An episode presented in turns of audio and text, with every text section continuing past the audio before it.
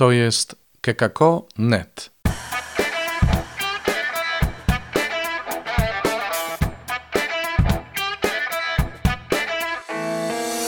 A w Kekako kropka net, Strefa Rodzica, witajcie.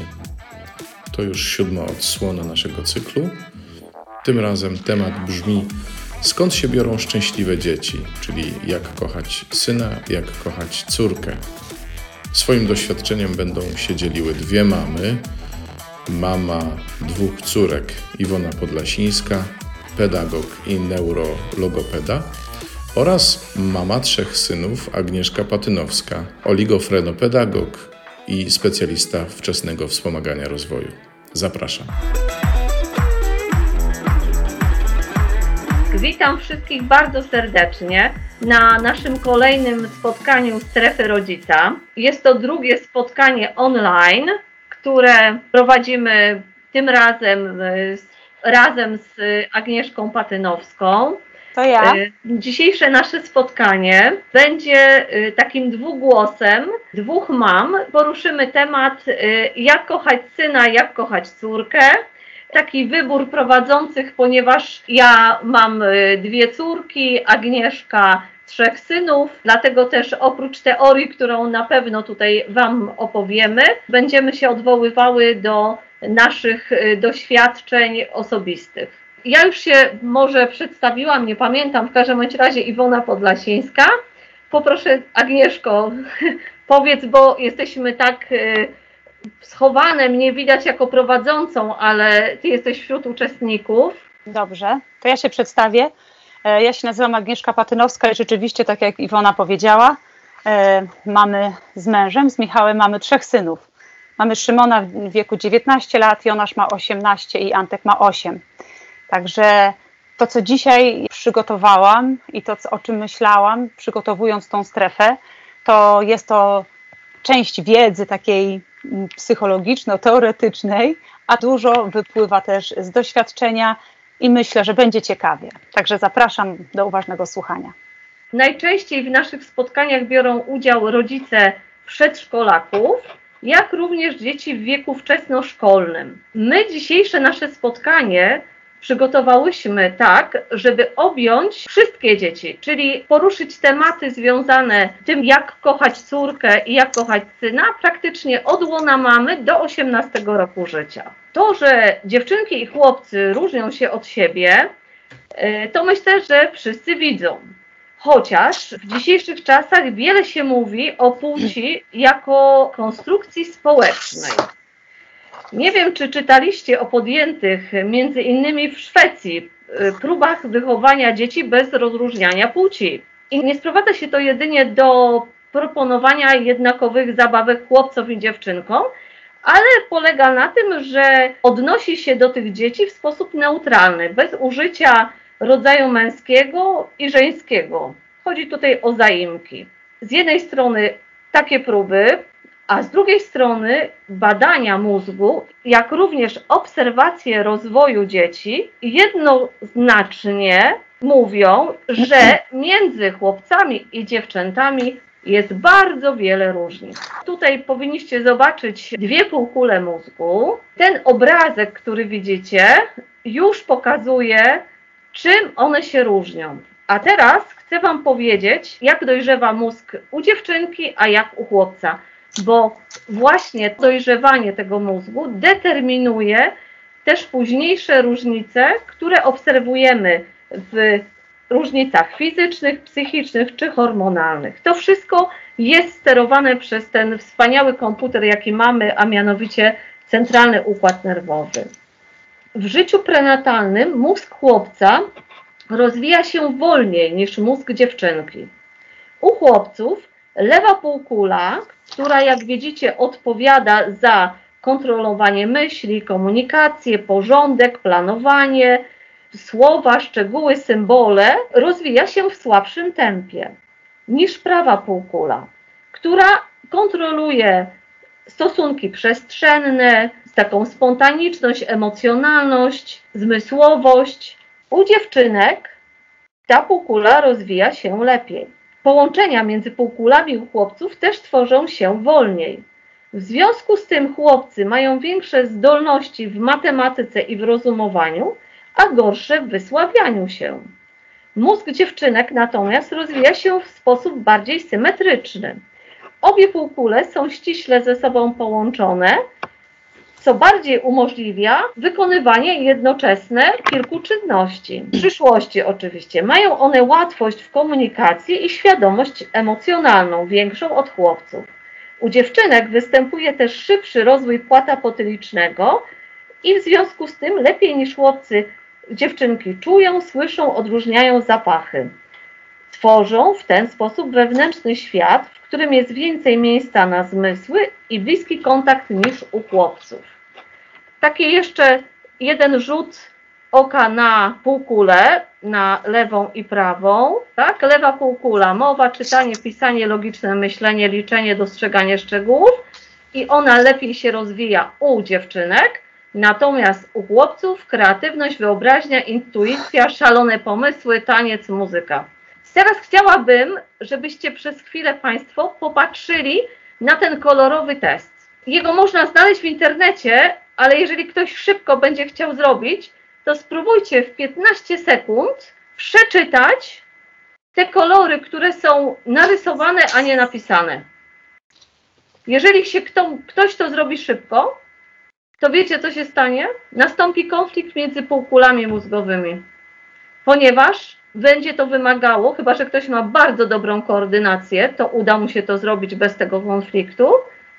Ten teścik pokazuje, jak ważne są te procesy, które zachodzą w mózgu i pokazuje, jak ważne jest to, że właśnie u chłopców ten proces dojrzewania komórek pomiędzy półkulami przebiega dużo później. I stąd będą wynikały też te różnice, o których będziemy z Agnieszką mówiły. Oprócz y, różnic w rozwoju mózgu, na, też widzimy różnice w y, oddziaływaniu hormonalnym. Ho, różnice hormonalne mają także duży wpływ na różnice w zachowaniach obu płci. Organizm chłopców wytwarza więcej testosteronu odpowiedzialnego za zdecydowane, często wymagające użycia siły zachowania. Sprawia to, że potrzebują oni natychmiastowego zaspokojenia pragnień i potrzeb. Dlatego też jedzą szybciej, często zmieniają czynności, próbują szybko rozwiązać problemy i wybierają zajęcia powodujące napięcie między nimi, czyli rywalizację. To dzięki właśnie wytwarzającemu się w nich testosteronowi. Natomiast dziewczynki wytwarzają więcej serotoniny, która hamuje agresję, dlatego ich zachowania są często na ogół łagodniejsze. Jak więc widzimy, różnice w anatomii i fizjologii między dziewczynkami i chłopcami są na tyle znaczące, że wpływają na ich zachowania i też na psychikę. Dlatego właśnie zadałam sobie to pytanie, wymyślając ten temat. Jak towarzyszyć w rozwoju chłopcu, a jak dziewczynce? Bo już widzimy, że w ich rozwoju w łonie mamy zaznaczają się różnice i te różnice będą dalej kontynuowane w dalszym ich rozwoju. Dlatego y, jeżeli jesteście rodzicami trzylatków, siedmiu, dziesięciu i nastolatków, to wiemy, że inaczej będziemy podchodzić do wychowania dzieci dla trzylatka, inaczej do siedmiu, do dziesięciu i do nastolatka. Dodatkowo należy to podejście różnicować, kiedy się jest rodzicem dziewczynki i rodzicem chłopca. Teraz pokrótce prześledzimy etapy rozwoju naszych dzieci i spróbujemy odpowiedzieć na pytania takie, czego potrzebują i oczekują od nas chłopcy, a czego dziewczynki, żeby być szczęśliwymi. Pierwszy etap, tak jak powiedziałam, to etap od łona mamy do trzeciego roku życia. Dziecko w łonie mamy potrzebuje troski i poczucia bezpieczeństwa. Czyli co mama musi zapewnić? Sen własny, dietę, spokój, odpowiedni rodzaj ruchu, a tata troskę o mamę, bo jak się troszczy o mamę, to równocześnie troszczy się i o dziecko. Bardzo ważną tutaj sprawą są tak zwane rozmowy do brzucha, ponieważ rodzice, którzy rozmawiają z dziećmi, które są w łonach mam, te dzieci potem rozpoznają szybciej głos rodziców, a szczególnie taty, no bo mamy to słyszą cały czas, i jest lepszy kontakt tego rodzica z dzieckiem. Po narodzinach, jak wiemy, dzieci nie ust- potrzebują nieustannej uwagi rodziców. I tutaj bycie rodzicem chłopca czy dziewczynki nie bardzo się różni. Zabawy, które będziemy proponować dorastającym dzieciom, mają na celu budowanie poczucia bliskości i więzi z dzieckiem. I to jest niezależne od tego, czy ono jest chłopcem czy dziewczynką. Bardzo ważną zasadą jest to, żeby dziecko czuło się szczęśliwe, a żeby się czuło szczęśliwe, to potrzebna jest zaangażowana obecność rodzica, czyli towarzyszenie dziecku w jego rozwoju. Na czym ma to polegać? Bardzo ważny jest tutaj kontakt wzrokowy, czyli rodzic, będąc dzieckiem, które czuwa, nie może zajmować się innymi rzeczami, czyli ma być ta fiksacja na twarzy rodzica. Należy też dużo do tego dziecka mówić, mówić powoli i proste zdania, nazywać otaczający świat. Ważny jest też kontakt fizyczny, dotyk podczas czynności pielęgnacyjnych, karmienia i tutaj też można dołączyć masaże, u starszych troszkę dzieci masażyki. Polecam taką serię Oczami Maluszka, zapewne pomogą tutaj w prawidłowemu rozwoju chłopców i dziewczynek, dlatego tak rekomenduję tutaj podążanie za dzieckiem, w tym eksplorowaniu przez niego świata, dotykanie go yy, i mówienie do niego. Jakie trudności się mogą pojawić w tym czasie? Wiemy, że są mamy, szczególnie mamy, które uważają, że dzieci muszą być czyste i nie pozwalają niczego dotykać. I to jest błąd, dlatego że dziecko, to małe, w tym pierwszym okresie swojego rozwoju nie będzie się dobrze rozwijać, jeżeli nie dotknie i nie weźmie do buzi większości tego, co napotka na swojej drodze. Nie będę tematu rozwijać, dlaczego, bo to jakby nie czas teraz, tylko mówię, żeby towarzyszyć prawidłowo w rozwoju tym wczesnym dziecka i żeby później dobrze też odbierało świat, należy pozwolić dziecku eksplorować ten świat, ale oczywiście być czujnym rodzicem i dbać o jego bezpieczeństwo, towarzyszyć mu w tym. Też to jest czas, kiedy może być zbyt mało rozmowy z dzieckiem i braku kierunkowanej uwagi, na przykład zapatrzenie w smartfona. Uczulam na to, że jeżeli rodzic będzie trzymał często tego smartfona w ręce i wpatrywał się w smartfona, a nie dziecko, to da super komunikat dziecku, co jest najważniejsze, czyli musi być przebywanie z dzieckiem i ukierunkowana uwaga.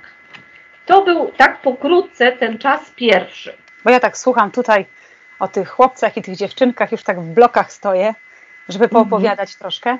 Widzicie moją prezentację? Jest widoczna. Dobrze. A więc mamy chłopca. Słuchajcie, ponieważ Iwonka powiedziała, że ten okres taki mniej więcej do drugiego, trzeciego roku życia to jest taki czas, kiedy chłopcy i dziewczynki jak najbardziej różnią się od siebie, mają całkiem, może nie całkiem właśnie, ale mają inne też potrzeby, ale skupiamy się tutaj bardziej na pielęgnacji, na trosce, na zabawie i te zabawy jakoś nie będą, to zajmowanie się dziećmi nie będzie jakoś tak bardzo mocno zróżnicowane. Natomiast kiedy już wchodzimy w ten taki wiek, zobaczcie, napisałam chłopiec cztery sześć lat, a w nawiasie trzy pięć sześć, bo nie można ustalić takiej granicy, że kiedy dziecko ma czwarte urodziny, to zaczyna się zachowywać tak i tak powinno, a jak ma jeszcze trzy, to, to jeszcze tak nie może, albo już powinien inaczej. Także żebyśmy też to mieli na uwadze, kiedy będziemy czytali gdziekolwiek w internecie jakieś mądrości na temat wychowania dzieci, żebyśmy też to mieli na uwadze, no nie? Że, że są takie też widełki, w których y, też dajemy dziecku czas na to, żeby doszło do, do tej jakiejś takiej swojej grupy rówieśniczej, albo żeby, żeby się po prostu tam znalazło gdzieś w tym odpowiednim swoim miejscu. Posłuchajcie, jeżeli miałabym tak pokrótce jednym słowem określić chłopca w wieku takim właśnie, to psycholodzy rozwojowi nazywają ten okres, znaczy to on nie jest, to nie jest oficjalna nazwa, to jest nazwa raczej potoczna, ale to jest inicjatywa, to jest wiek inicjatywy. Słuchajcie, to jest taki wiek właśnie, kiedy dziecko, zresztą jak macie dzieci, to wiecie, nie? Co chłopcy robią. Ja nie mówię teraz ogólnie o dziewczynkach, nie dzielę na dziewczynki i chłopców, mówię tylko o chłopcach. Oczywiście pewne rzeczy będą się zazębiać, ale chłopcy, chłopcy zaczynają doświadczać że oni są odrębną jednostką od mamy i się oddalają. Czyli mają tą potrzebę samodzielności i to jest tak wpisane w nich, że niech się pali wali, on musi się odłączyć od mamy. Idzie do przedszkola, idzie do piaskownicy, bawi się z dziećmi i ta potrzeba tej samodzielności jest w nim bardzo silna. I to jest takie naturalne i jakby musimy to też wspierać. Jest samodzielność i niezależność. Tak, to, to, to co tutaj jest napisane, to są takie właśnie poszczególne etapy. A ja bym Wam chciała też jakby, żebyście, kiedy ja o tym mówię, jaki jest chłopiec w tym wieku, żebyście też myśleli o swoich chłopcach, jeżeli macie chłopca w takim wieku.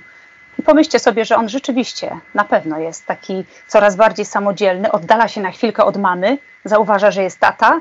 Już czasami tata jest ważniejszy od mamy, kiedy ma te swoje cztery, pięć lat. To już taki, wiecie, robi się chłopak duży i ma takie poczucie niezależności i chce decydować. I ja Wam chciałam taką, hmm, taką jakby patrząc z perspektywy też mamy, bo głównie tutaj mówię jako mama, że to jest taki wiek, taki dobry wiek, dobry czas na to, żeby naszego chłopca kształtować już na mężczyznę, który będzie podejmował dobre decyzje, będzie umiał wybierać. To się może wydawać takie, wiecie, głupie trochę, że tak mówię o dziecku czteroletnim, ale tak naprawdę pomyślcie sobie y, kobiety o swoich mężach, o ojcach swoich dzieci, że jest w mężczyźnie to, że chce być niezależny, tak?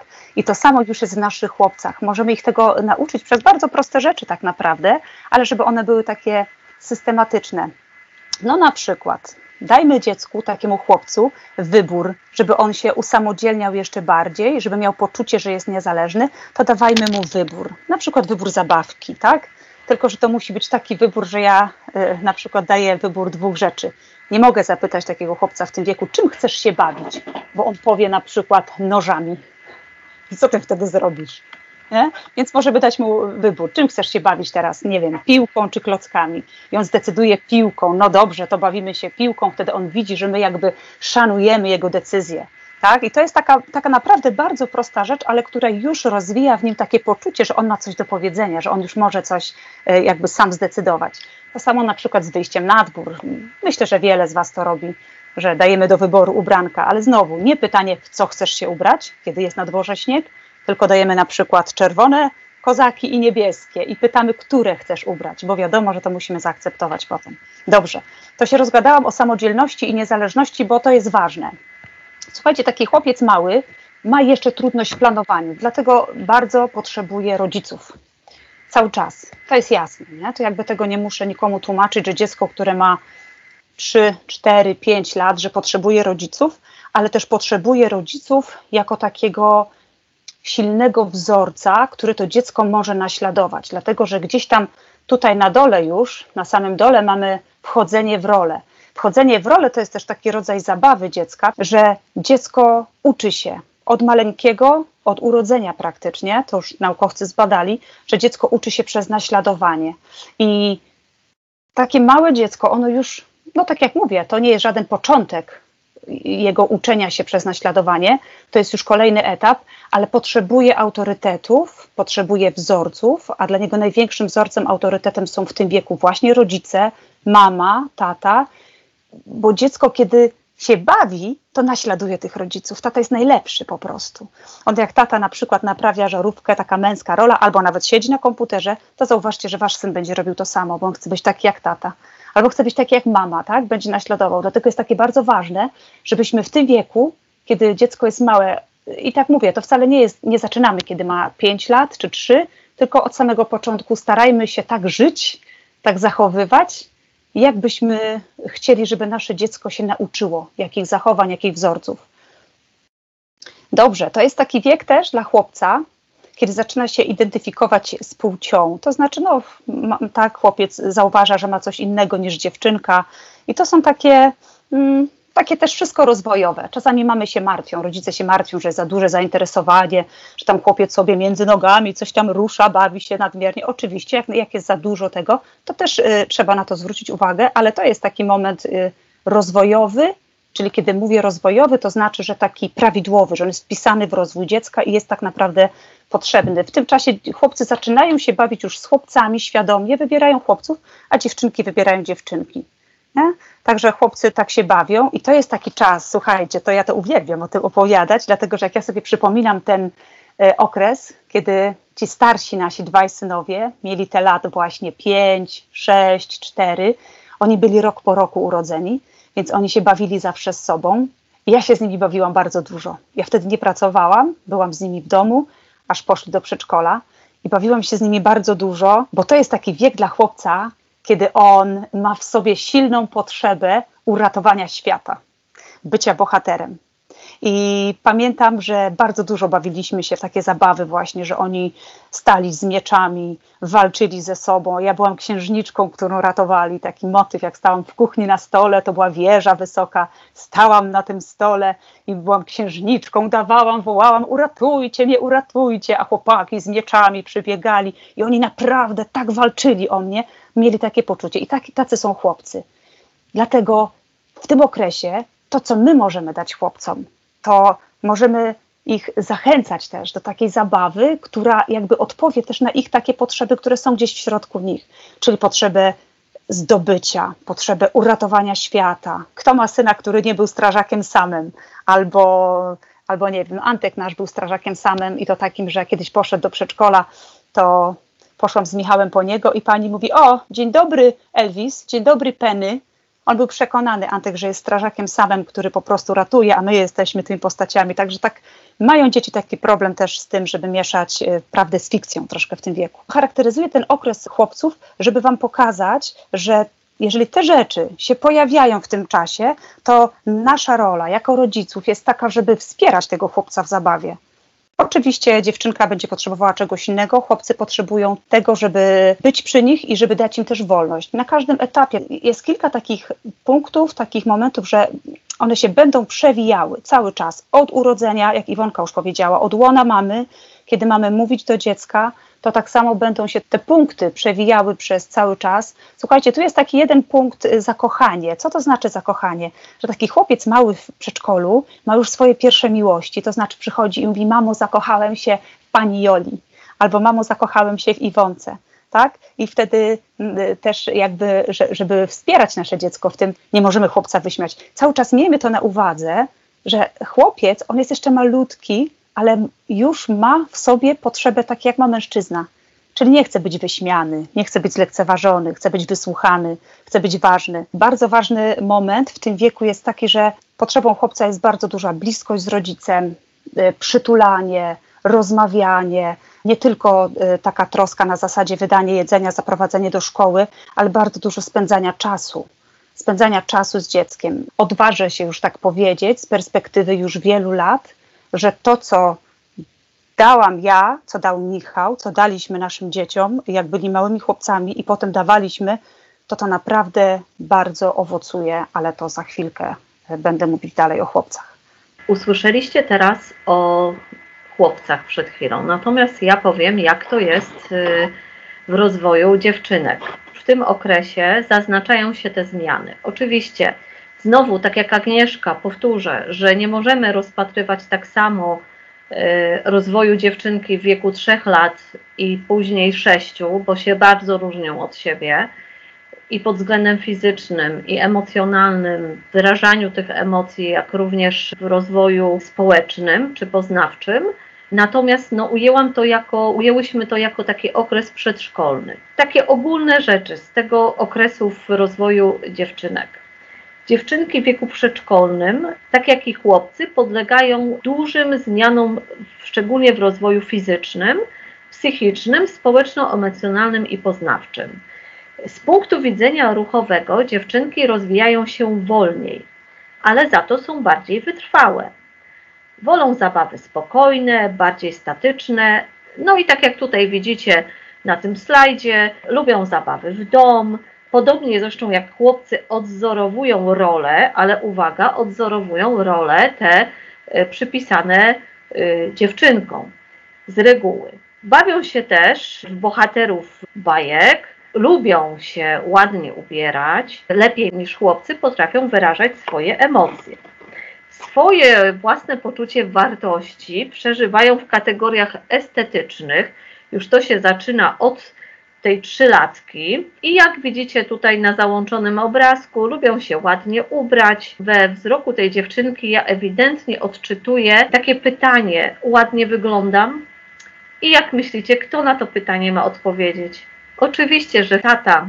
Tak, bo już w tym czasie, tak jak Agnieszka powiedziała, tworzymy mężczyznę, tak, jeśli chodzi o chłopców, to tutaj rola taty w tworzeniu się przyszłej kobiety, myśleniu o sobie jako o pięknej kobiecie, zaczyna się już w tym momencie.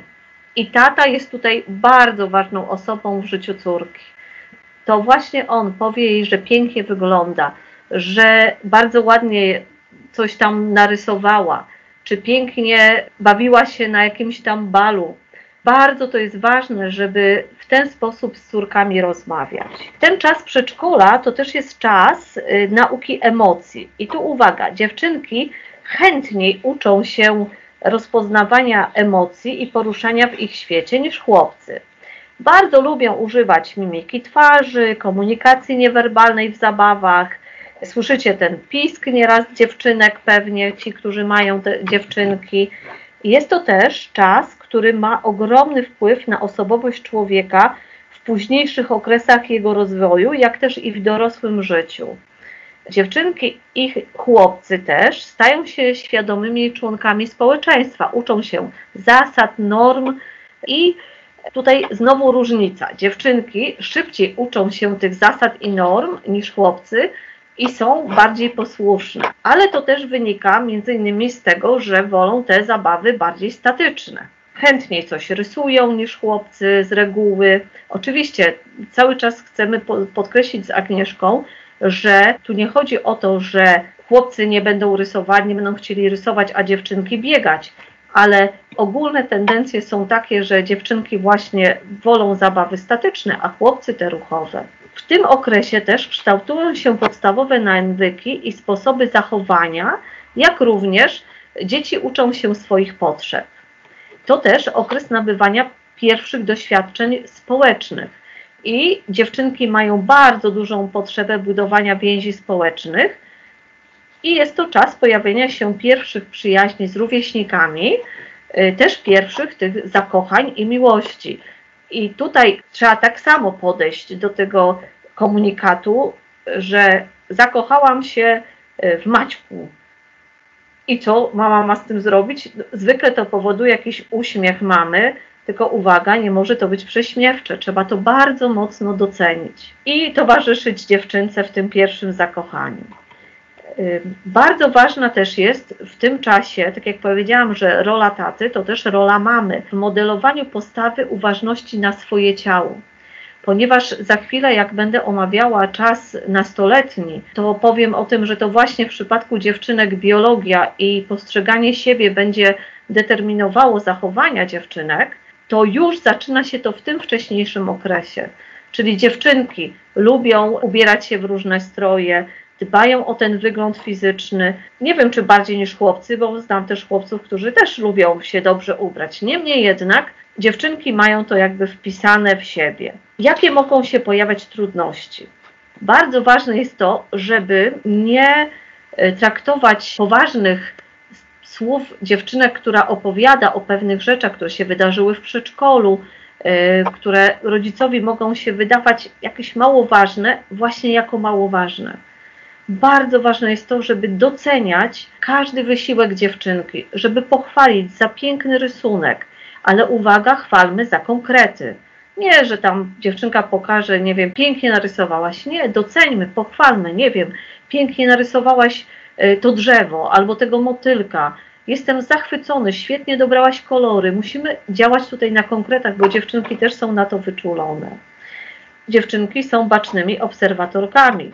Dlatego też tutaj, ponieważ są tatusiowie, to wykorzystam to i zwrócę się do nich, bo dzieci w wieku przedszkolnym, w ogóle dzieci są bacznymi obserwatorami, ale szczególnie wtedy to, w jaki sposób dziewczynki zaobserwują, że tatusiowie zwracają się do mam, też będą to odnosiły do siebie, później w przyszłości. Czyli takich będą sobie partnerów życiowych dobierały, jakie wzorce będą czerpać z domu. Więc tutaj oprócz tego, że należy chwalić i doceniać córkę, to dobrze jest chwalić i doceniać swoją małżonkę, czy mamę swojego dziecka, swojej córki.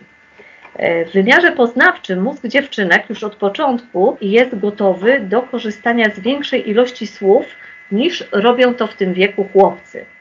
Dlatego też dziewczynki lepiej potrafią opisywać rzeczywistość i słowo w ich zabawach odgrywa ważną rolę. Lepiej też rozumieją znaczenia słów. Potrafią perfekcyjnie wykonać złożone polecenia typu włóż zabawki na miejsce, umyj ręce i siadaj do stołu, czyli polecenie składające się z trzech elementów. Z chłopcami w tym wieku, a szczególnie im młodszy ten chłopiec, może być z tym gorzej, bo wykonanie tego polecenia właśnie wymaga już dosyć zaawansowanego procesu mielinizacji komórek pomiędzy dwiema półkulami, to co pokazywałam Wam na początku. Dlatego, jak widzicie, już na tym etapie wieku przedszkolnego pojawiają się spore różnice między dziewczynkami i chłopcami. Teraz będziemy omawiać okres kolejny, czyli siedem dziewięć lat. Poproszę Ciebie, Agnieszko. Słuchajcie, idziemy dalej, żeby to nie było takie bardzo książkowe, takie bardzo teoretyczne, ale musimy pokazać troszeczkę, jak to powinno wyglądać w tym wieku. Jak będę mówiła o chłopcach w tym wieku, to jeżeli ktoś z Was ma takiego chłopca, pomyślcie o nim, nie? Czy to tak jest, czy on się jakby łapie w, ten, w te zachowania, które są tutaj jakby przypisane temu wiekowi. Słuchajcie, chłopiec w wieku siedmiu lat i znowu, tu jest, napisałam siedem, ale myślę, że już chłopiec ośmioletni, sześcioletni może mieć podobne potrzeby, zachowania, tak samo jak chłopiec też, że dziewięcio może już takich nie mieć. Jak chłopiec, który jest w takim wieku właśnie lat siedem, czyli możemy sobie wyobrazić, to jest taka wczesna podstawówka, zerówka, pierwsza, druga, trzecia klasa.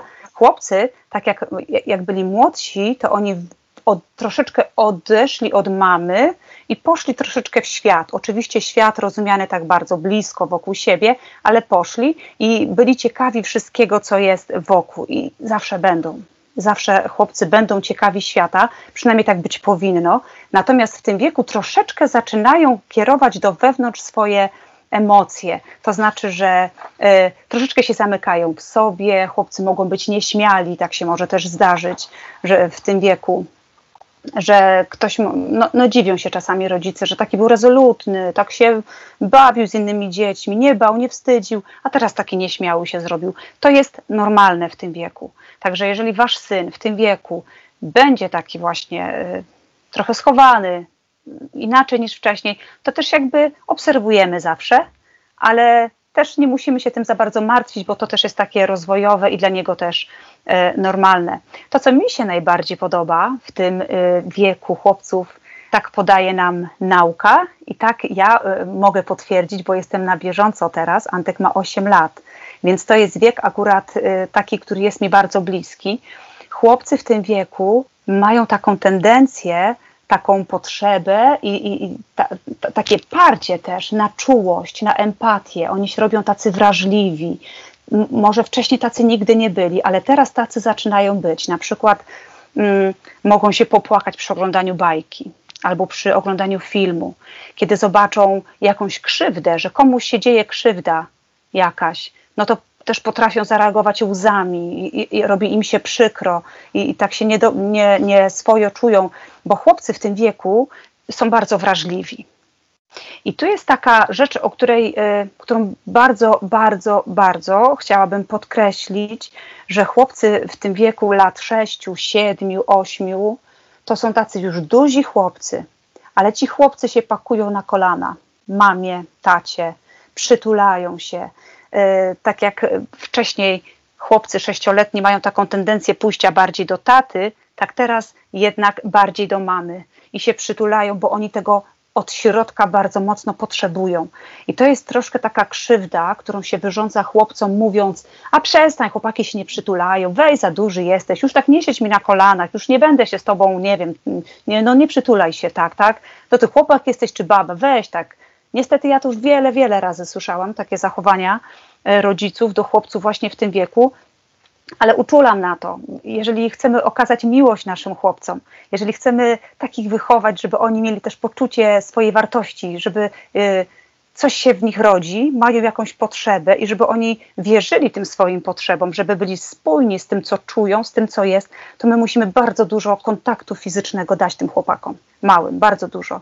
Antek się do mnie tak przytula, że ja po prostu czasami, no dziękuję Bogu, bo mam to jest najmłodszy, ja się bardzo cieszę, ale naprawdę wchodzi mi na kolana, na głowy i, i jeszcze nie wiem gdzie. I Michałowi też, ale troszeczkę mam taką, takie wrażenie, że jakby wrócił do mnie teraz, w tym wieku ma osiem lat, prawie dziewięć.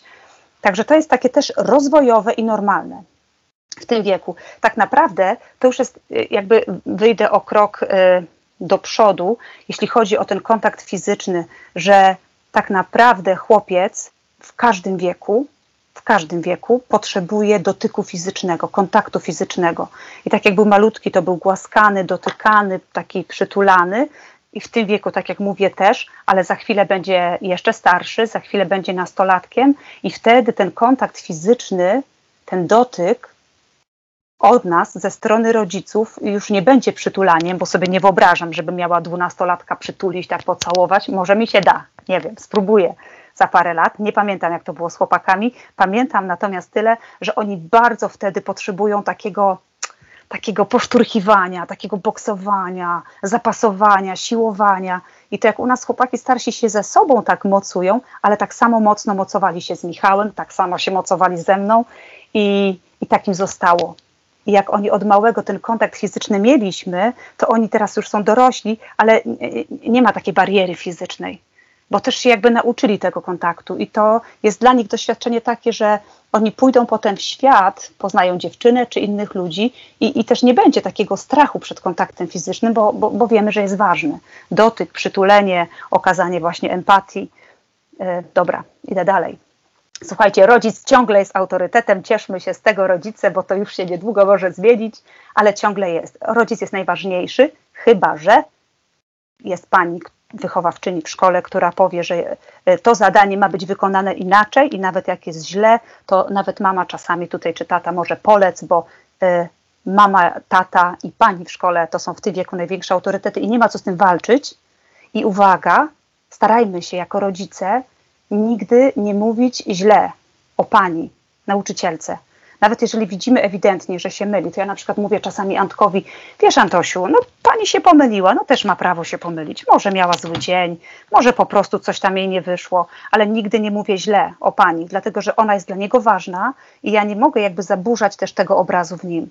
To jest też taka ważna rzecz, w ogóle nie powinniśmy o nikim źle mówić tak naprawdę, ale to na inny temat.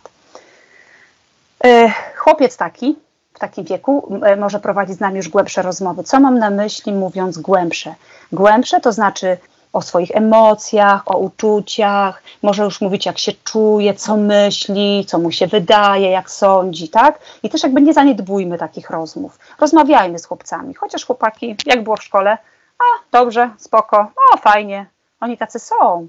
To, to jest taka norma, natura dla chłopców i to tak jest, mało znam chłopców, mężczyzn, którzy bardzo dużo gadają. Chłopcy tacy są, o wiele mniej mówią od dziewczynek, ale to nie znaczy, że mamy z nimi nie rozmawiać i nie prowadzić takich właśnie też głębszych rozmów. Bliskość fizyczna, to już o tym powiedziałam. Rówieśnicy, no chłopaki zaczynają się y, y, bardziej już kumplować z, z rówieśnikami, ale to już jakby tutaj wiele do powiedzenia nie ma, ale y, pojawia się nowość, że zaczynają y, jakby... walczyć o popularność i prestiż wśród swojej grupy. Czyli tutaj już właśnie, który najlepiej, nie wiem, czyta nawet w szkole, który ma lepszy telefon, który jest szybszy, który... I to są właśnie takie raczej, takie rzeczy nie z tym, co mają, ale jacy są. Czyli jestem szybki, jestem silny, najlepszy, ja śpiewam, ja gram. Także w ten sposób sobie chłopaki zdobywają teren, mężczyźni. Wyzwania. Może się zdarzyć taka sytuacja, że... chłopiec, który jest mniej więcej w tym wieku, jak powiemy mu jakieś wyzwanie, damy coś do zrobienia, w pierwszym odruchu może powiedzieć, nie poradzę, nie, nie, nie, nie, nie będę tego robił, nie chcę. To jest dlatego, jak patrzcie, punkt pierwszy, skierowanie tu do wewnątrz, on się tak troszeczkę skupia na sobie i, i, i tak się troszkę boi. To jest też taka norma w tym wieku, że chłopcy mają swoje lęki, swoje strachy, swoje obawy, boją się na przykład wojny, już boją się na przykład strachów z szafy, boją się, że w nocy im się jakiś koszmar przyśni i realizując temat, jak kochać syna, to kocham syna przez to, że nie wyśmiewam tych jego strachów, ani tego, co się z nim dzieje, tylko jestem z nim, wysłucham, współczuję, albo na przykład o, oczywiście nie zagłaskując chłopaka na śmierć, bo tak nie wolno robić, że mówimy, o, boisz się, jejku, no to ja z tobą posiedzę dzisiaj, dobra, no to może ja będę spała dzisiaj z tobą, albo będę spał, jak tak się boisz. Nie, takiej rzeczy nie robimy, ale słuchamy z uwagą i nie lekceważymy tego, co tam chłopaki przeżywają w środku.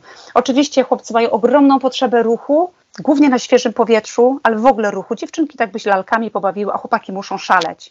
Także takie uciszanie chłopaków, mówienie uspokój się, uspokój się, cicho bądź, tak? Ileż można? No można, można dużo i jakby to też jest normalne. To nie znaczy, że dziecko ma od razu A D H D, tak? Że ma jakiś problem, ale po prostu potrzebuje ruchu. Jest ciekawy świata. Chłopcy w tym wieku to, nie wiem, czy ktoś z was ma chłopca w tym wieku? Będzie miał? Że dorośnie? Chłopcy w tym wieku są bardzo ciekawi świata. To są tacy, którzy lubią książki o piratach, o podróżnikach. Generalnie to jest fantastyczny czas, idealny czas dla taty, dla mamy też. Jeżeli jest sama mama, jak najbardziej jest to czas też dla mamy, ale jest to też dobry czas dla rodziców, żeby robić z chłopakami wyprawy. Ile myśmy tych wypraw do lasu robili, to ja nawet już nie zliczę. Bo chłopaki po prostu mieli taką potrzebę w każdej wolnej chwili. Braliśmy nóż, siekierki, krzesiwo i chodziliśmy do lasu. Oni tam sobie cieli, rąbali, podpalaliśmy. I oni byli przeszczęśliwi. Naprawdę byli szczęśliwi wtedy i to im też tak zostało. Pamiętajcie też o tym, że każda taka nasza aktywność z chłopcem buduje więź.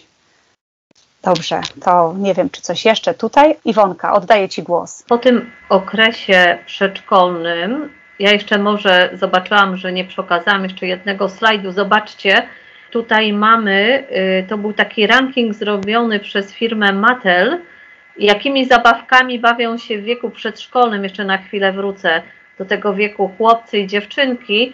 No to ewidentnie dziewczynki, lalki, tam klocki na pierwszym miejscu, a chłopcy klocki, puzzle, ale już sam obraz dziewczynki statycznej i ruszającego się chłopca potwierdza to, co będzie się działo w tym okresie czasu z chłopcem, o czym mówiła Agnieszka. No i mamy wiek u dziewczynek lat siedem dziewięć. Jest to, jak wiemy, czas aktywności szkolnej, czas podjęcia edukacji szkolnej. I tu uwaga, dziewczynki, jak i chłopcy raczej chętnie idą do tej szkoły, natomiast dziewczynki bardzo lubią chodzić do szkoły. Dlaczego? Ponieważ tam sobie całkiem nieźle radzą. Lubią się przygotowywać na zajęcia, lubią rysować rysunki, robić prace plastyczne i podobnie jak chłopcy zyskują kolejną osobę w swoim życiu znaczącą, a mianowicie panią nauczycielkę. I tu też ja zamierzałam to powiedzieć, ale tylko podkreślę, że bardzo proszę wszystkich rodziców, żeby nie podważać autorytetu nauczyciela, nawet jeżeli coś nam się nie podoba, ponieważ jest to bardzo znacząca osoba w życiu naszych dzieci, w tym właśnie czasie. Dziewczynki poznają nowych przyjaciół, wolą się bawić z dziewczynkami, bo te zabawy są spokojniejsze i takie im bardziej odpowiadają, ale też tutaj na jednym slajdzie, być może, że on jest troszkę ukryty przez tą nazwę spotkania w strefie rodzica, ale tam pani nauczycielka patrzy głęboko w oczy swojej uczennicy i tego właśnie oczekują dzieci od nauczycieli, ale też od nas, od rodziców. Czyli cały czas zwracam uwagę na to, żeby jako rodzice mieć uwagę ukierunkowaną, żeby cały czas patrzeć na nasze dzieci, co robią, ale też patrzeć im głęboko w oczy. Jakie zadania czekają rodziców w tym czasie? To przede wszystkim dalej towarzyszenie, ale też cierpliwe wysłuchiwanie, ponieważ dziewczynki, tutaj troszkę w przeciwieństwie do chłopców, bardzo lubią opowiadać o tym, co się wydarzyło w szkole. Niektóre dziewczynki robią to zaraz po przyjściu ze szkoły, ale niektóre potrzebują czasu. I tu się odwołam do doświadczeń z moimi córkami. Nasza córka starsza Agnieszka miała wielką potrzebę opowiedzenia tego, co się wydarzyło zaraz po szkole. Jak ja wracałam do domu po pracy, to ona natychmiast mi o tym opowiadała albo też dzwoniła do mnie. Natomiast Marysia, u niej to się wszystko musi odleżeć, przeczekać jakiś tam moment. I ja cierpliwie czekałam, natomiast przychodził taki moment, nie wiem, przy kolacji czy po kolacji, gdzie relacjonowała mi to, co się wydarzyło w szkole, ale każda z nich miała tą potrzebę. Jakie mogą się pojawić trudności w tym czasie? Mogą się pojawić trudności jak u każdego dziecka, a mianowicie z koncentracją uwagi i przyswojeniem wiedzy, ponieważ w przedszkolu jeszcze te dzieci dużo się bawiły, uczyły się, ale jednak to była nauka przez zabawę. Jeżeli nie jest to szkoła typu Montessori albo jakaś inna, gdzie więcej się kładzie nacisku na działanie, nauka przez działanie, a nie przez siedzenie w ławce i powiedzmy taką edukację tradycyjną, no to wtedy jest dobrze, ale jeżeli dzieci muszą siedzieć, a teraz pamiętajmy siedzą, bo siedzą, bo mają zdalne nauczanie i brak kontaktu z tymi rówieśnikami, który jest bardzo ważny dla tych dziewczynek, to w tym momencie bardzo jest ważne tutaj wsparcie rodzica, tak, mamy i taty, żeby nauczyć dziewczynki tego przyswajania wiedzy w łatwiejszy sposób. Tu jeszcze może pokażę, jak ważna jest ta właśnie przyjaźń tych dziewczynek w tym wieku. No i właśnie, to bycie z rodzicem. Bycie z rodzicem w różnych sytuacjach. Bycie z rodzicem podczas zabawy, podczas ruchu na świeżym powietrzu, ale też podczas czynności domowych. Bardzo ważne jest to, żeby już w tym czasie, nawet jeszcze wcześniej, ale szczególnie w tym czasie zachęcać dziewczynki do pomocy w domu, żeby miały jakieś swoje zadania, żeby y, razem z nimi w ten sposób spędzać czas. Żeby nie teraz ja, dziewczynka sobie obejrzy bajkę, a mama szybko ogarnie dom. Nie, właśnie chodzi o to, żeby zrobić razem to, żeby razem wtedy budować relacje. No i tutaj mam taki slajd, który może być wyzwaniem dla niektórych tatusiów, a mianowicie dziewczynki w tym czasie bardzo lubią się przebierać, ubierać, lubią być księżniczkami. To jeszcze im zostało, już z jednej strony się uczą dorosłości i nauki takiej szkolnej, a z drugiej strony jeszcze lubią wrócić do tego okresu przedszkolnego i bardzo ważne jest to, żeby rodzic umiał bawić się razem z nimi. I tak jak Agnieszka siedziała tam na tym stole kuchennym e, przez dłuższy czas, e, już pewnie jej tam nogi ścierpły i, i inne części ciała, ale jednak była dzielną księżniczką, to tak samo tutaj ważne jest, żeby ten tata, nie wiem, stał się księciem według wizji córki, żeby z tą y, dziewięciolatką poszedł na lody, ale żeby to były lody takie, widzicie, że oni śmieją się, rozmawiają, bo niestety dosyć często spotykam się z takim obrazem, że tata jest niby z dzieckiem, ale jest tak naprawdę ze smartfonem w ręku. Tutaj cały czas podkreślamy takie bezpośredni kontakt z naszymi dziećmi, żeby jak najwięcej uwagi im poświęcać. Dobrze jest wytworzyć sobie też takie rytuały, czyli tak jak ja na przykład wytworzyłam sobie z moimi dziewczynkami, że jedna mi opowiadała po szkole, co się tam wydarzyło, a druga wieczorem. Czy też czasem pewne rzeczy fajnie wychodzą we wspólnej zabawie. Też miałyśmy taki rytuał, mieliśmy w domu, Boguś, którego znacie, tata naszych córek, zawsze wieczorem im czytał książki. To też budowało świetną więź pomiędzy nimi. Wiele rozmów się wtedy odbywało przy czytaniu tych książek. To były książki, które też podobały się tacie. Razem szli do biblioteki, wybierali te książki i później tata czytał i toczyły się wokół tego różne rozmowy. To jest też czas na przekazanie zasad moralnych danego systemu rodzinnego. To jest bardzo ważny czas, dlatego że jeżeli teraz zaczniemy przekazywać te zasady moralne, to za chwilę, w kolejnych latach, to się okaże bezcenne. To na tyle, jeśli chodzi o wiek siedem dziewięć i dziewczynki. Oddam głos Agnieszce. Jesteśmy teraz przy chłopcu, który ma dziewięć, dziesięć, jedenaście, dwanaście lat. No to takie dość duże te widełki tutaj nam wyszły, bo wiemy wszyscy, że chłopiec, który ma lat jedenaście dwanaście, to już może przeżywać bunt taki nastolatkowy. Na przykład nasz Jonasz, jak miał jedenaście lat, to przeżył swój największy bunt nastolatka, jaki widziałam, a potem mu przeszło. W tym wieku, tadam, ciągle jeszcze najważniejsi są rodzice. Cieszmy się, rodzice, cieszmy się, kiedy dziecko jest w tym wieku, bo ciągle jesteśmy najważniejsi i ciągle jeszcze mamy ten czas i autorytet, żeby wpływać na nasze dzieci tak pozytywnie. tak dobrze. Autorytet będziemy mieli zawsze. To nie jest tak, że tracimy autorytet. To tak powiedziałam, mamy autorytet w takim sensie, że dzieci chcą nas słuchać, ale tak naprawdę będą nas słuchały zawsze i tak podświadomie chłopaki zawsze będą chcieli nas słuchać i ten autorytet będziemy mieli zawsze. Ale tutaj mówię o tym, że jesteśmy najważniejsi, rodzice. Także to jest takie, taka dobra wiadomość. Słuchajcie, tutaj mam taki punkcik napisany tata.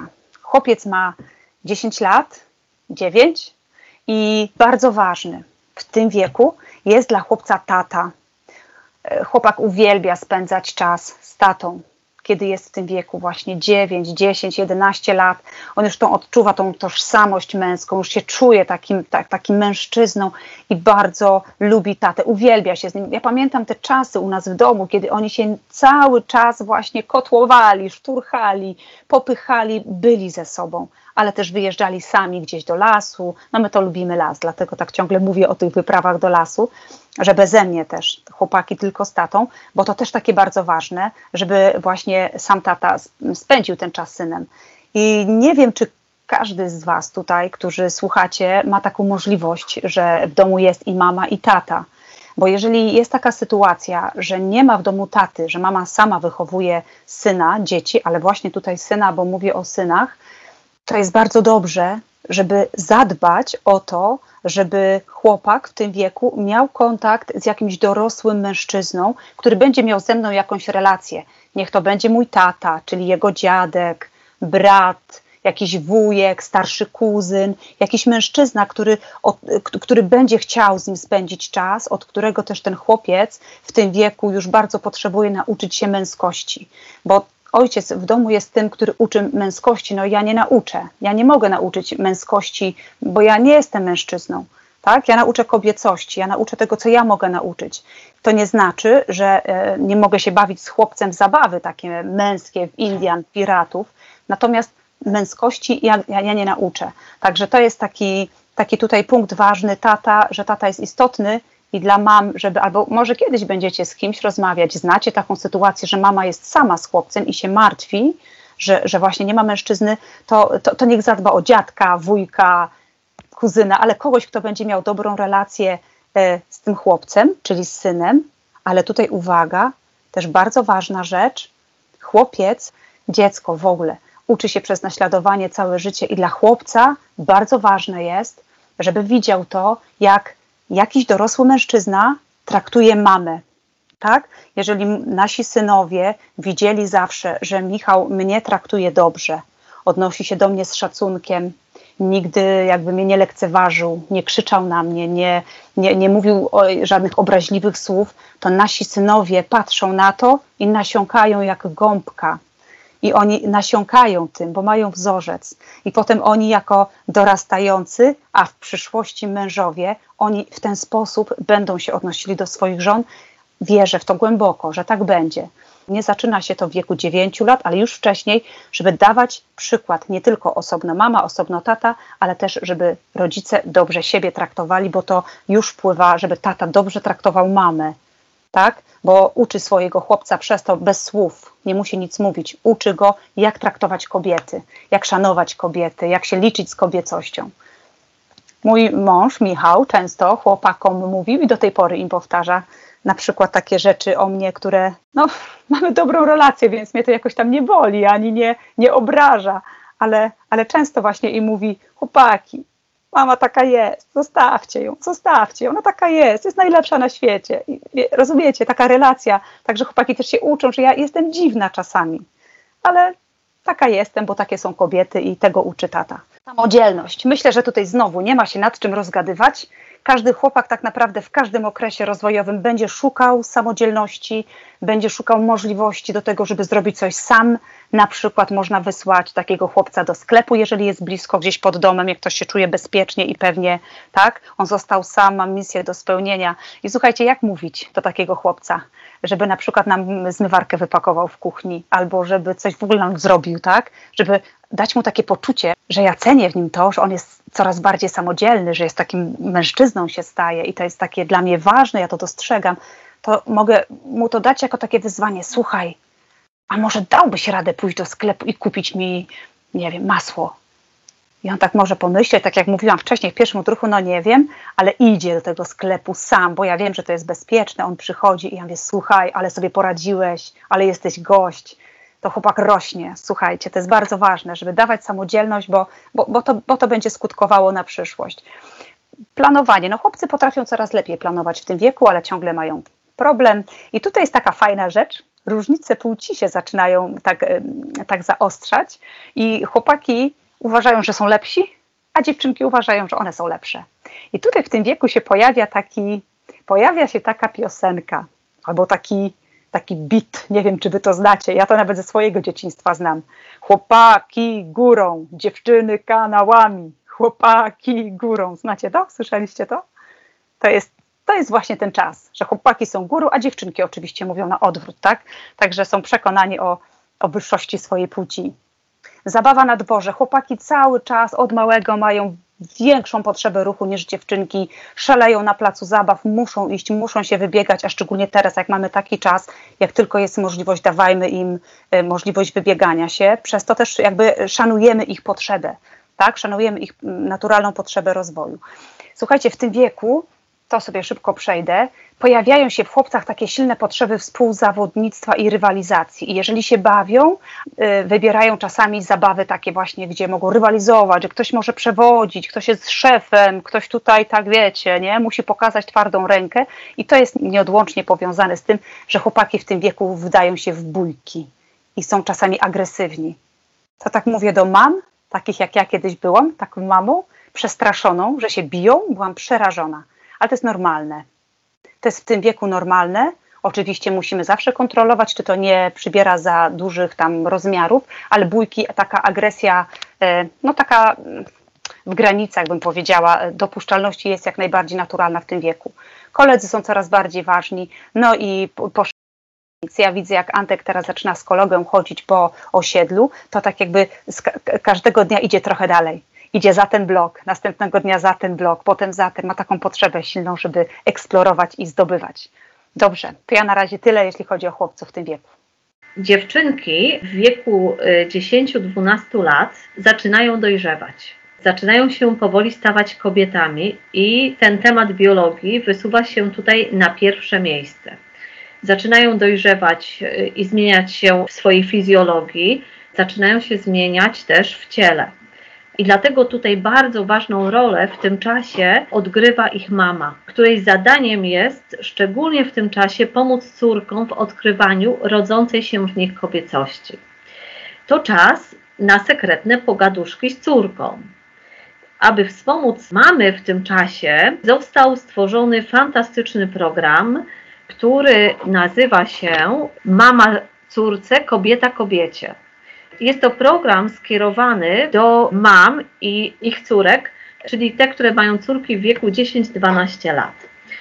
I o co w tym chodzi? Właśnie o to, co w tym wieku dziewczynkom jest najbardziej potrzebne, czyli żeby to od mamy córka dowiedziała się o tym, jak będzie przebiegało jej dojrzewanie, które nastąpi być może lada dzień. Mama zaprasza swoją córkę na sekretne pogaduszki i pisze do tej córki list. Program planowany jest na osiem tygodni tych pogaduszek mamy z córką, ale jest to zwykle wstęp do kolejnych spotkań, które mamy kontynuują jakby te spotkania, bo z pilotażowego programu wynika, że to są niekończące się pogaduszki. Podczas pierwszej pogaduszki mama omawia z córką różnice płciowe między chłopcami i dziewczynkami oraz mówi o rolach w rodzinie. Mówi też o tym, jak się to zmieniło na przestrzeni lat, ponieważ teraz, jak wiemy, nie odgrywamy takich ról, jak to było kiedyś, że tata zarabiał na dom, a mama była w tym domu. Czy tam jeszcze wcześniej musiał upolować bizona, a mama pilnowała, żeby ognisko domowe nie zagasło. To wiemy, że teraz już się to zmieniło i to też właśnie omawia mama z córką. Mama mówi o tym, że ta odmienność płci ma wielką wartość i że mężczyzna z kobietą uzupełniają się. Kolejne tematy dotyczą dojrzewania do kobiecości, czyli mama opowiada córce o zmianach w jej ciele, jakie za chwilę nastąpią, i mówi o tym, do czego te zmiany mają dążyć. Mama daje swojej córce tak zwany ilustrownik, w którym te zmiany są opisane, są piękne ilustracje. Kolejna pogaduszka nosi tytuł To, co niewidoczne dla oczu, czyli jest rozmowa o anatomii i fizjologii cyklu kobiety i tu córka dostaje swój sekretnik, czyli taką propozycję obserwacji siebie, tak? Czy już się pojawia pierwsza miesiączka, czy jeszcze nie, jak się pojawi, zapisuje sobie wszystkie te zmiany, które w niej zachodzą. Mężowie tych mam, które stworzyły program tak naprawdę dla swoich córek, ale on się rozprzestrzenił już teraz szerzej, tworzyli specjalną aplikację do obserwacji cyklu miesiączkowego dziewczynek. Te rozmowy odbywają się w atmosferze delikatności i czułości. To jest bardzo ważny czas, żeby o tych tematach porozmawiać z córką i żeby dziewczynka dowiedziała się od mamy jako pierwszej o przemianach, które nastąpią w jej ciele. No jeszcze jak na lekcji biologii dobrze prowadzonej się dowie, to pół biedy, ale często dowiaduje się z świata wirtualnego i nie zawsze w dobrej formie. Dlatego uczulam, jeżeli są tutaj mamy córek, które za chwilę będą miały dziesięć czy dwanaście lat, żeby się zainteresować tym programem. Jeżeli któraś z mam będzie zainteresowana, to proszę też o kontakt ze mną, ponieważ ja mam w planie zorganizowanie takiego spotkania dla tych mam, żeby nauczyć je rozmawiać z córkami o ich kobiecości. Także jeżeli byłyby chętne mamy, musi tych mam być tak pięć, to wtedy zaproszę odpowiednią osobę, która te mamy będzie uczyła, jak rozmawiać z córkami i też dostaniecie odpowiednie materiały, czyli właśnie ten sekretnik i ilustrownik, żeby wręczyć je córkom. Tak jak już Agnieszka powiedziała, to jest czas, kiedy dziewczynki zerkają w stronę chłopców, ale bardziej dlatego, żeby powiedzieć, że my jesteśmy lepsze. Że to jest taki czas trochę rywalizacji między dziewczynkami i chłopcami, no bo to jest czas takiego już początku identyfikacji ze swoją płcią. To ja myślę, patrząc na zegarek i czas, tyle o tym, tak, tak. Cza- o tym okresie. Słuchajcie, te okresy się zazębiają i tak jak mówiłam o poprzednim wieku, że to był wiek tam dwanaście lat, a ja mówiłam, że możesz go do sklepu wysłać, to oczywiście chodziło mi o jak powiedzmy osiem dziewięć lat, tak? A potem dwanaście to wiadomo, że większych rzeczy już wymagamy, ta, to poszerzenie granic jest coraz większe, coraz więcej samodzielności, więc też jakby, żebym tutaj jak dopowiadam, że, żeby nie było tak, że dwunastolatka musimy tak bardzo pilnować, bo już tak jakby nie musimy. Słuchajcie, w tym wieku chłopiec, kiedy ma lat czternaście, piętnaście, od jedenastu do piętnastu mniej więcej, tworzy się w nim tożsamość grupowa. To znaczy, że rodzice przestają być autorytetem dla dziecka. To znaczy, ja wcześniej powiedziałam, że zawsze będą mieli autorytet, będą mieli autorytet nad dzieckiem, ale dla tego dziecka ten rodzic może już nie mieć autorytetu na zasadzie, ten chłopiec już nie będzie chciał go słuchać, tak, tego taty czy mamy. I słuchajcie, jaki, e, jaki nastolatek jest, to każdy wie. Tak? Dlatego ja tutaj zmieniłam, nie będę opisywała, jacy są na, jakie są nastolatki, dlatego, że ten slajd i ten następny yy, tak naprawdę robiłam w porozumieniu z naszymi synami dorosłymi i zadałam im pytanie tak naprawdę, czego potrzebujecie chłopaki, co, co jest dla was ważne, czego potrzebujecie, co uważacie, że jako rodzice powinniśmy wam dać, a nie dajemy, potrzebujemy i pokażę wam, było kochaj, chłopak yy, chce być kochany w dalszym ciągu, mimo wszystko. Chcę, żeby rodzice go kochali, chcę, żeby byli blisko i chcę, żeby go szanowali. Słuchajcie, temat szacunku mężczyzn to jest temat piękny i myślę, że może kiedyś zrobimy więcej o miłości i szacunku, bo dzisiaj już niestety nie ma na to czasu, ale na pewno chcę dzisiaj to zaznaczyć, że tak jak dziewczynka potrzebuje być kochana, tak chłopak obok bycia kochanym potrzebuje czuć, że jest szanowany. I to jest bardzo ważne. Szanowany, czyli nieponiżany, czyli mamy doceniać go. Dobrze, nie będę się rozgadywała, bo naprawdę bardzo dużo o tym szacunku można mówić. Ale tak jak mówię, to jest, to, to nasi synowie, nastolatkowie. Kochaj, szanuj swoje dziecko, bądź obecny. Słuchajcie, jest tak, że jak dziecko jest, chodzi w taki wiek, że jest albo na zajęciach, albo wychodzi z kolegami, generalnie jest coraz mniej w domu i jest bardzo ważne dla takiego chłopca, żebyś był obecny, żeby, że jak wróci do domu, to wie, To nie znaczy, że ty masz nie wychodzić, nie o tym chcę powiedzieć, ale bądź obecny w jego życiu, to znaczy interesuj się, to znaczy pytaj, co u niego, nawet jak on nie będzie chciał gadać, tak, z tobą, bo nie będzie chciał gadać. To jest bardzo wielce prawdopodobne, że nastolatek w tym wieku nie będzie chciał z tobą gadać, ale ty bądź zawsze dla niego, tak, bądź obecny, żeby on miał poczucie, że jak coś się będzie działo, on może do ciebie przyjść i rozmawiaj, rozmawiajmy, słuchajcie. Chłopaki bardzo często stwarzają taki pozór, że oni w ogóle nie chcą z tobą gadać. I, i może faktycznie nie chcą. Nie mają takiej potrzeby, nie mają chęci, ale nie rezygnujmy z rozmów, bo rozmowa zawsze tworzy bliskość i jedność. I zaakceptuj to, że jest taki dziwny. Słuchajcie, w nastolatkach jest burza. Burza. Każdego dnia w ich mózgu dzieją się takie zmiany, że to, tak się mówi o nastolatkach, że on jednego, wieczorem kładzie się kimś innym, a budzi się jako zupełnie inny człowiek, bo takie zmiany zaszły w jego mózgu. Oni sami siebie nie ogarniają, więc po prostu oni potrzebują tego, żeby zaakceptować to, że oni tacy są. I postaraj się zrozumieć. To tyle można się postarać. No i ważne, nie czepiaj się, nie spinaj się o wszystko. Jak mówi, że nie chce, to daj mu spokój na razie. Jak mówi, że posprząta wieczorem, to daj mu spokój, nie czepiaj się go, tak? To jest to takie nie czepiaj się. To jest ważne dla chłopaków, że jak on coś mówi, to potrzebuje być taki uszanowany, że, że, że jak on mówi nie teraz, oczywiście to nie teraz nie może się przeciągać w nieskończoność, no to też jakby on potrzebuje, żeby uszanować to jego nie teraz, że zrobi coś później, tak? Czy zrobi coś inaczej. No i dajmy mu wolność, czyli wolność w wyborze. Oczywiście tu też można, mogłabym się rozgadać, ale czasu już nie ma, właśnie nam się skończył w tym momencie prawie. Także trzeba dać wolność, to znaczy pozwolić mu być tym, kim on chce być. I teraz słuchajcie, tu już nie będę, tylko zobaczcie, co się dzieje. Następny slajd, chłopiec piętnaście dziewiętnaście i tutaj zaczyna się już tworzyć taka tożsamość już nie grupowa, że grupa jest, o tutaj była grupa najważniejsza. On się identyfikował z grupą, był taki, wiecie, i to też jest normalne, że ważniejsi są koledzy niż rodzic, bo tak, tak, tak to jest rozwojowo. Natomiast on kiedyś z tego wyrośnie i to jest pocieszające. Zaczyna być taka też, tworzyć swoją indywidualną tożsamość i czego potrzebuje chłopiec w tym wieku?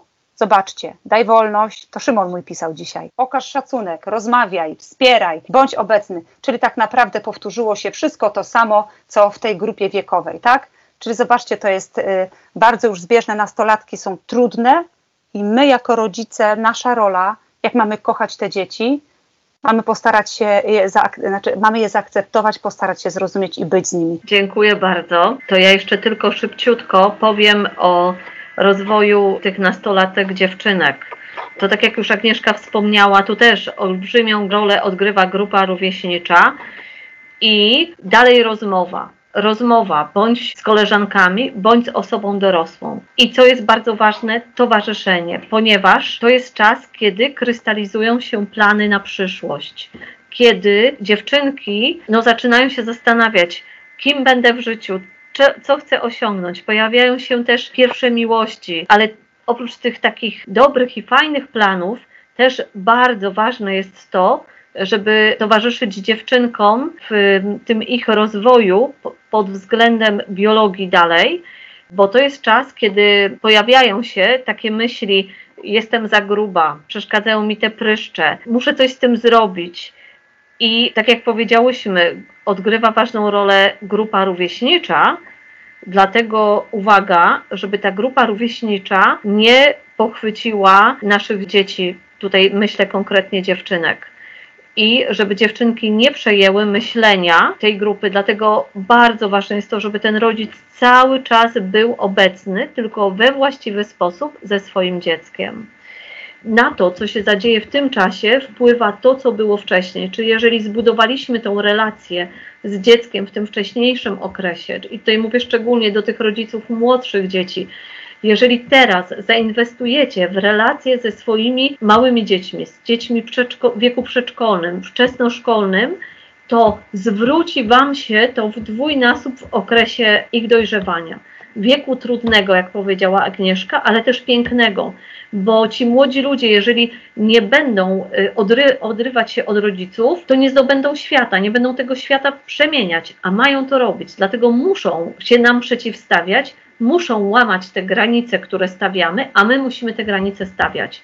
Ale stawiać je umiejętnie i to znowu osobny temat. Już było kiedyś na klubie rodzica o stawianiu granic. Jeszcze o jednej bardzo ważnej rzeczy muszę powiedzieć, o dwóch w zasadzie, czyli uwaga na technologię, tak, uwaga, bo tak jak tutaj dałam, myślę, że nie ma nastolatka, który by nie oglądał na Netflixie filmów i jeżeli nie będzie ten nastolatek miał zbudowanego poczucia własnej wartości, to odpłynie albo w seriale, bo rozmawiałam dzisiaj z moją Marysią też na ten temat, przygotowując się do tego spotkania i ona mi powiedziała, słuchaj, wielu moich znajomych żyje w świecie seriali, utożsamia się z tymi bohaterami, albo gra w gry, albo słucha youtuberów. To nie jest nic w tym złego, tylko uwaga na to, żeby te osoby nie były osobami przede wszystkim znaczącymi w życiu naszych dzieci. Jeżeli jest to chwilowo, okej, ale rodzic dobrze by było, żeby o tym wiedział, żeby o tym też rozmawiał, żeby był jedną z tych osób znaczących w życiu tego dziecka. I bardzo ważna rzecz odnośnie dziewczynek i odnośnie tatusiów. Jeżeli dziewczynka rośnie, tak, zmienia się fizycznie, staje się kobietą, to często tatusiowie mają problem z przytulaniem z własnych córek. No bo póki była małą dziewczynką, było to proste, ale jeżeli już pojawiają się kształty pewne, zachowania, to są piękne kobiety przecież, te nasze nastolatki. Tatusiowie, proszę Was, umiejętnie, ale przytulajcie swoje córki. One bardzo tego potrzebują. To jest coś strasznego dla córki, jeżeli tata był z nią, przytulał ją i w pewnym momencie przestaje to robić. Ona się czuje w tym momencie odrzucona. Nie dość, że przeżywa tyle zmian w swoim organizmie. Musi zweryfikować, kim jest, jak to jest, że staje się kobietą, jakie będą jej role w przyszłości. Nie jest to proste. Jak wiecie, różne emocje powiązane są z cyklem miesiączkowym kobiety. To jeszcze w tym momencie ten tata, który do tej pory był, był blisko, nagle go nie ma. Proszę Was, tatusiowie, przytulajcie swoje dorastające córki. Róbcie to umiejętnie, ale przytulajcie. Tutaj właśnie widzicie na tym slajdzie, jak można to zrobić. Towarzyszcie im, bo jesteście naprawdę osobami bardzo znaczącymi w ich życiu. Jest wiele książek na ten temat, które potwierdzają i badania naukowe też, że dziewczyny często wybierają potem partnerów swoich życiowych, mężów na wzór swoich ojców.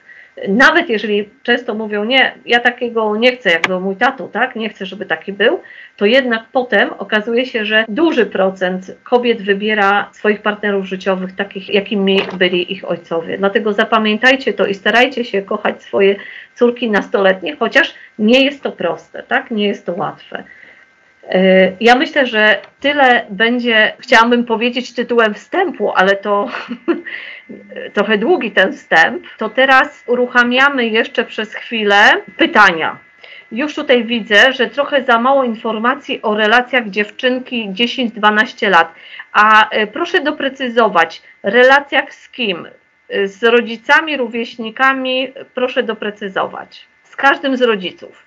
To tak, ponieważ to dotyczy dziewczynek, to ja pozwolę sobie odpowiedzieć, ale oczywiście Agnieszko, jeżeli coś chciałabyś dopowiedzieć, to też Cię zapraszam.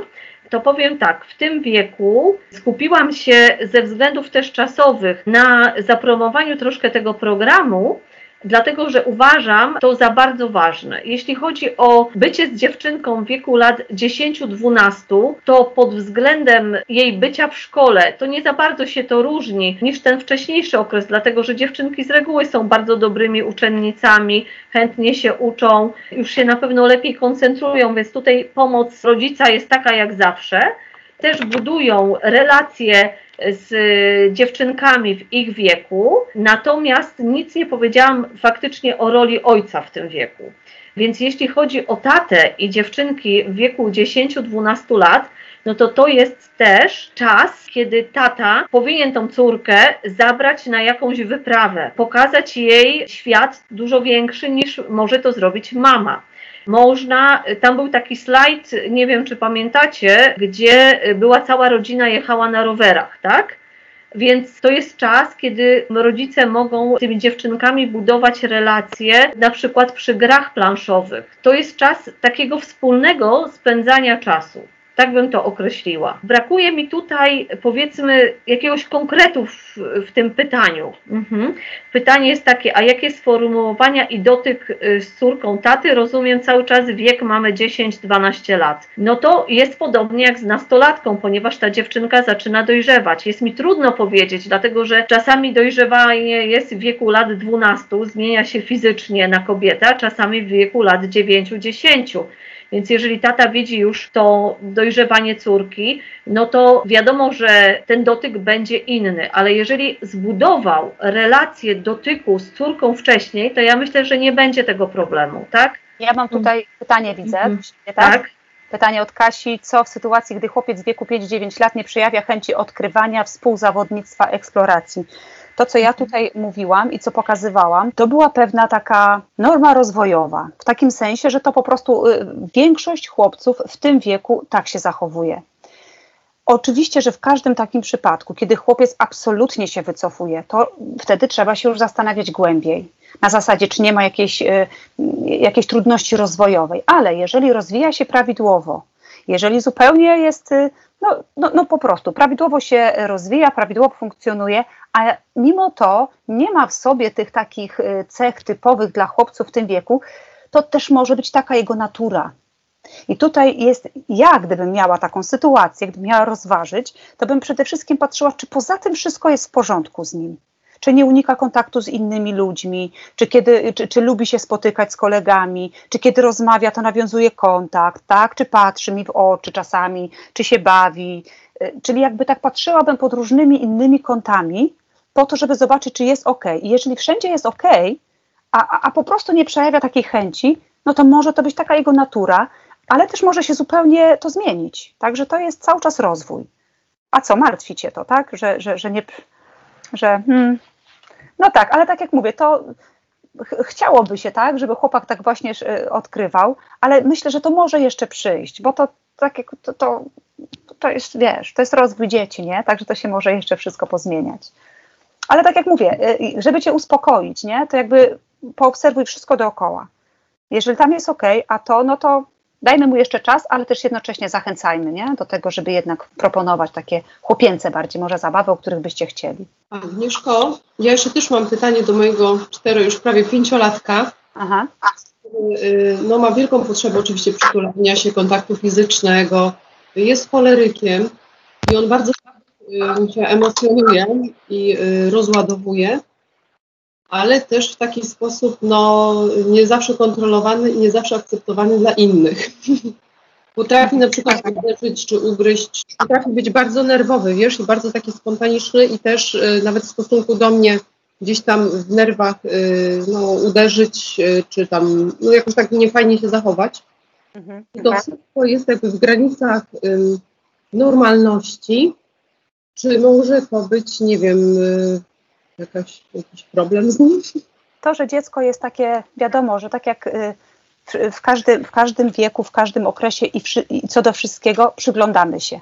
Jeżeli to jest coś, co budzi nas niepo, nasz niepokój, bo to rozumiem, budzi twój niepokój, tak, że jest czasami zbyt agresywny, tak, że cię bije. No jest zasada, dziecko nie może cię bić, koniec, kropka, nie? Jakby to musi być jasne. I on musi tę zasadę znać. Cokolwiek się dzieje, nie wolno mu ciebie uderzyć, nie wolno bić, może się wygłupiać, popychać, bawić, nawet w zabawie uderzyć, jeżeli się bawicie, ale nie może. Myślę, że ci nie odpowiem w tym momencie, co jest przyczyną, dlaczego on tak to robi, ale no, myślę, że musiałabym się temu bardziej przyjrzeć.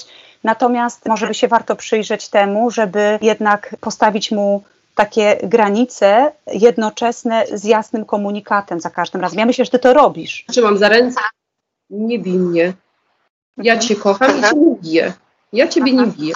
Bardzo cię proszę, też tego nie rób, nie? Coś na tej zasadzie, możesz że... Mówić, Anetka, możesz mówić też o, o tym, co ty czujesz, nie? Bo to jest małe dziecko, ale ono już się uczy. To jest jeszcze młody, tam czterolatek, ale już to mnie boli, jest mi przykro. Nie rób tak, nie? To jest jeszcze troszeczkę taki wiek, kiedy on jeszcze emocjonalnie nie jest tak jakby gotowy, nie ma tej empatii jeszcze w sobie takiej bardzo rozbudowanej, żeby, żeby jakby współczuł tym twoim emocjom czy bólowi, który ty przeżywasz. Ja tak widzę to, że on po prostu ma taką potrzebę dowodzenia, bardzo dużą. I no ja też jestem taki charakter mocny i nie wiem, czy to nie jest taka też walka jakby, nie? Próba, na ile ja sobie mogę, czyli on, nie? Na ile on może sobie pozwolić w stosunku do mnie y, dowództwa czy decydowania, a gdzie jest ta granica, że być może on miał akurat sprawdzę, jeżeli chodzi o granicę. Natomiast też zauważam, że w tych różnych takich trudnych sytuacjach y, bardzo często nagle robi się taki mały chłopiec, wiesz, jak już emocje opadną, wszystko te, tak jakby normuje się, to on nagle reaguje, y, zaczyna płakać, przytula się, przeprasza, wiesz, taki jest nagle sto osiemdziesiąt stopni, nie? Taki, mhm, nie wiem, jak to tknęło. No, wiesz co, on jest cały czas w fazie rozwoju i on ma jakby prawo na takie też swoje trochę labilności nastrojów i tak dalej. To jakby tak samo, to co Kasi radziłam, żeby się przyglądać, jeżeli jakby inne rzeczy cię nie niepokoją, a to cię, to, to co możesz zrobić, ja, t- tak mi się wydaje teraz na tą chwilę, czyli żeby on za każdym razem miał jasny komunikat, nie wolno tego robić. Tylko, że też bez takiej spiny, bez złości też, nie? Ale zawsze musisz być poważna w tym, jak mówisz. Czy ten, ta agresja narasta, czy, czy ona po prostu jest taka na stałym poziomie? Nie, wiesz co, wydaje mi się, że bardziej na stałym. No to nie jak jest na stałym, to, to możliwe, że to jest też jakiś etap rozwoju i to po prostu przyglądaj się temu, nie? Jak się będzie niepokoiło, to, to będziemy w kontakcie. Ja chciałam jeszcze odpowiedzieć na takie pytanie. Jak trafiamy do dzieci? Trafiamy w ten sposób, że interesujemy się tym, co ich interesuje. Czyli szukamy czegoś takiego, co, ym, nie wiem, ja powiem przykład z naszego doświadczenia. Nasza y, wtedy dwunastoletnia Marysia interesowała się bardzo Margaret. Wszyscy wiemy, kto to jest Margaret zapewne. No więc, y, no taka piosenkarka. I nam rodzicom powiedzmy, że średnio się to podobało, no ale wiadomo, podążaliśmy tutaj, towarzyszyliśmy Marysi.